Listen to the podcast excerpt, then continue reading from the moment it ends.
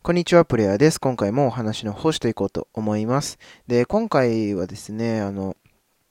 なんていうか、HSP の方って、あの、結構、人とね、お話しするときって、質問する側に回ってしまうと思うんですよね。うん。よくね、えー、聞き上手なんていう風にね、言われる方も多いのかななんてね、思うんですけれども、あの、決してね、あの、そういうつもりではね、多分僕、まあ僕の場合はですけど、僕の場合はなくて、うん。なんかこう、まあ興味を持ちつつ、その人のことを興味を持ってるのはもちろんなんですけれども、あの、やっぱりね、自分のことを話しすぎてしまうと、こう、鬱陶しがられるんじゃないかとかっていう風にね、考えちゃうんですよね、僕の場合は。うん。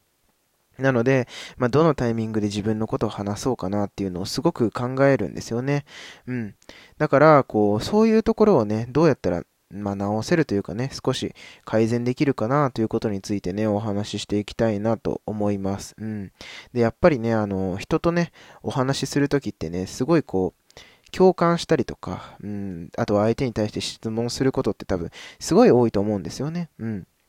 相手のことを考えて、まあ、自分の話はあんまりしないでおこうとかね。うん。あとはまあ、まあ単純にね、相手の話に興味があるっていうのもあるとは思うんですけど、うん。で、そういう中で、こう結構いろんなね、相談をされたりってこともね、まあ経験として少なくないのかなと思いますね。うん。ただ、まあやっぱりその、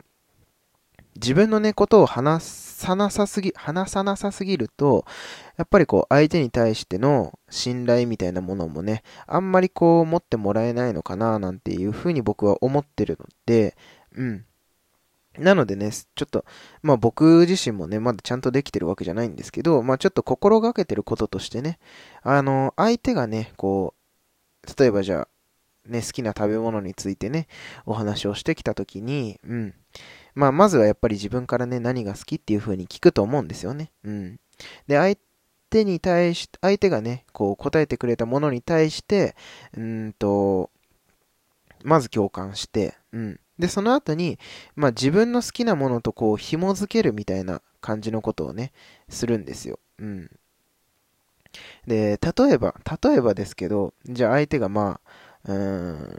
ラーメンが好きとかね、いう風な感じだったら、まあ、同じ中華系のお話をしてみるとかね、うん、相手がラーメン好きだったら、あ、そうなんだと。僕は餃子の方が好きなんだよとか、うん、僕はチャーハンの方が好きなんだとかね、そう、なんかこ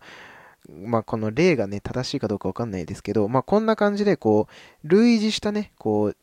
もので、こう、自分の好きなものを紐付けていくような感覚でお話ししていくと、なんかこう、自分のことも伝えられつつ、でも相手に対して嫌な印象は与えないのかなっていうふうにね、思って、僕はそういうふうな、まあ、心がけというかね、ふうな思いでお話をしています。はい。はい、ということでですね、今回は、